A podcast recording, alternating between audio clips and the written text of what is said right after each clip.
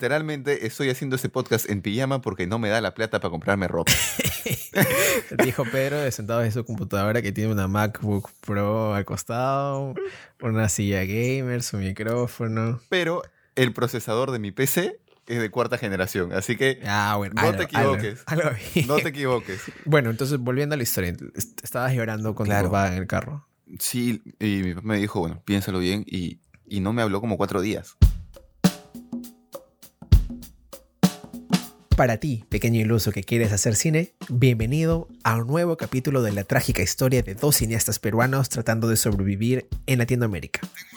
Yo soy Sebastián Y yo soy Pedro. y bienvenidos a Mamá Voy a hacer cine podcast.